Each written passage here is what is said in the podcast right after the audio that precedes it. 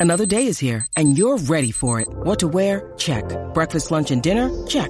Planning for what's next and how to save for it? That's where Bank of America can help. For your financial to-dos, Bank of America has experts ready to help get you closer to your goals. Get started at one of our local financial centers or 24-7 in our mobile banking app. Find a location near you at bankofamerica.com slash talk to us. What would you like the power to do? Mobile banking requires downloading the app and is only available for select devices. Message and data rates may apply. Bank of America and a member FDIC. The Law School of America. A gift, in the law of property, is the voluntary and immediate transfer of property from one person, the donor or grantor, to another, the donee or grantee, without consideration. There are several types of gifts in property law, most notably inter vivos gifts which are made in the donor's lifetime and causa mortis, deathbed, gifts which are made in expectation of the donor's imminent death. Both types of gifts share three elements which must be met in order for the gift to be legally effective donative intent, the intention of the donor to give the gift to the donee, the delivery of the gift to the donee, and the acceptance of the gift. In addition to those elements, causa mortis gifts require that the donor must die of the impending peril that he or she had contemplated when making the gift. Inter vivos gifts. An inter vivos gift is an ordinary gift of personal property from one living person to another. It can be a gift of a present or future interest in a property. The three elements of an inter vivos gift are donative intent, delivery, and acceptance.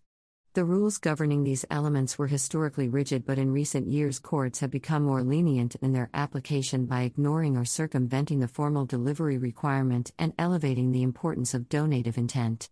Acceptance of a valuable gift is typically presumed by courts and thus is rarely a legal issue. Donative intent. The donor of the gift must have a present intent to make a gift of the property to the donee. A promise to make a gift in the future is unenforceable and legally meaningless, even if the promise is accompanied by a present transfer of the physical property in question. Suppose, for example, that a man gives a woman a ring and tells her that it is for her next birthday and to hold on to it until then. The man has not made a gift, and could legally demand the ring back at any time before the woman's birthday because an immediate transfer has not occurred. In contrast, suppose a man gives a woman a deed and tells her it will be in her best interest if the deed stays in his safe deposit box. The man has made a gift and would be unable to legally reclaim it because he has given her a present interest in the deed. There is a special exception for engagement rings which most states recognize. The transfer of an engagement ring is subject to an implied condition that the marriage occur, thus, if the engagement ends without a marriage, the giver of the engagement ring is entitled to revoke the gift. Delivery the gift must be delivered to the donee. If the gift is of a type that cannot be delivered in the conventional sense, a house, or a bank account, the delivery can be effected by a constructive delivery, wherein a tangible item allowing access to the gift, a deed or key to the house, a passbook for the bank account, is delivered instead. Symbolic delivery is also sometimes permissible where manual delivery is impractical, such as the delivery of a key that does not open anything, but is intended to symbolize the transfer of ownership. Certain forms of property must be transferred following particular formalities described by statute law. In England, real property must be transferred by a written deed. The transfer of equitable interests must be performed in writing by the owner or their agent. A gift is assumed when the property owner deeds real estate as joint tenants with rights of survivorship. Regardless of contribution to purchase price, such a deed guarantees each tenant equal shares upon sale or partition of the property. Acceptance the donee must accept the gift in order for the property transfer to take place. However, because people generally accept gifts, acceptance will be presumed, so long as the donee does not expressly reject the gift. A rejection of the gift destroys the gift, so that a donee cannot revive a once rejected gift by later accepting it. In order for such an acceptance to be effective, the donor would have to extend the offer of the gift again. Types Gifts can also be either causa mortis, Deathbed gifts, a future gift made in expectation of the donor's imminent death. A gift causa mortis is not effective unless the donor dies of the impending peril that he or she had contemplated when making the gift. In general, these gifts can only be made when the donor is in a terminal condition. Gifts can also be outright, made free of any restrictions, such as being subject to a trust, onerous, made with a burden or obligation imposed on the donee, or remunerative, made to compensate for services rendered. Unowned property refers to tangible, Physical things which are capable of being reduced to being property owned by an individual but are not owned by anyone. Bona vacantia, Latin for ownerless goods, is a legal concept associated with the unowned property, which exists in various jurisdictions, with a consequently varying application, but with origins mostly in English law. Nearly every piece of land on the earth is a property and has a maintainer, owner.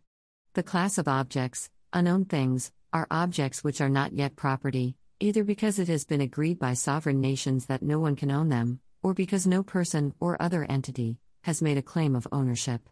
The most common unowned things are asteroids.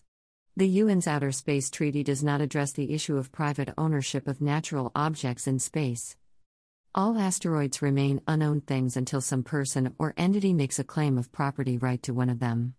In an experimental legal case of first impression, a lawsuit for a declaratory judgment was filed in a United States federal court to determine the lawful owner of asteroid 433 Eros. 433 Eros was claimed as property by Gregory W. Nemitz of Orbital Development. According to the Homestead Principle, Nemitz argued that he had the right to claim ownership of any celestial body that he made use of. He claimed he had designated Eros a spacecraft parking facility and wished to charge NASA a parking and storage fee of 20 cents per year for its near Shoemaker spacecraft that is permanently stored there. Nemitz's case was dismissed due to lack of standing and an appeal denied. Ferae naturae? Ferae naturae, wild animals of the nature, is a Latin legal term referring to wild animals, in contrast to domitae naturae, tamed animals of the nature. In property law, ferae naturae residing on unowned real property are not predisposed to one party or another in regards to possession. Pierson v. Post, 1805 In the event that the animals are on a private entity's estate, the owner of the estate, if pursuing or attempting to apprehend ferae naturae is likely to be deemed, by the court, the rightful possessor to the title of the animal. Keeble v. Hickeringill, Queen's Bench, 1707. United States. Bona vacantia was inherited from English common law and continues in the form of lost, mislaid, and abandoned property, applied only to personal property that has left the owner's possession, as opposed to an estate left in intestacy after death. Intangible personal assets such as checks, account balances, and securities are under unclaimed property law, varying by state. The states do not take permanent possession, but act as the custodian of the property in perpetuity on behalf of the rightful owner. Canada. Bona vacantia is applied according to the laws of the relevant province, and the roots of the laws may be traced to Roman law. England and Wales. Bona vacantia is partly a common law doctrine and partly found in statute. It deals with assets of dissolved companies that have failed to be distributed or have been disclaimed by the official receiver, assets of dissolved unincorporated associations that have failed to be distributed, assets of the estates of deceased persons that have failed to be distributed due to intestacy and a lack of known persons entitled to inherit, some failed trust property. For most of England and Wales, the Bona Vacantia Division of the Government Legal Department is responsible for dealing with Bona Vacantia assets on behalf of the Crown. If no heirs to an estate can be found, then the assets are realized and the balance is transferred to Home Treasury. The division deals only with solvent estates whose net value exceeds £500. The assets of dissolved companies automatically pass to the Crown by law.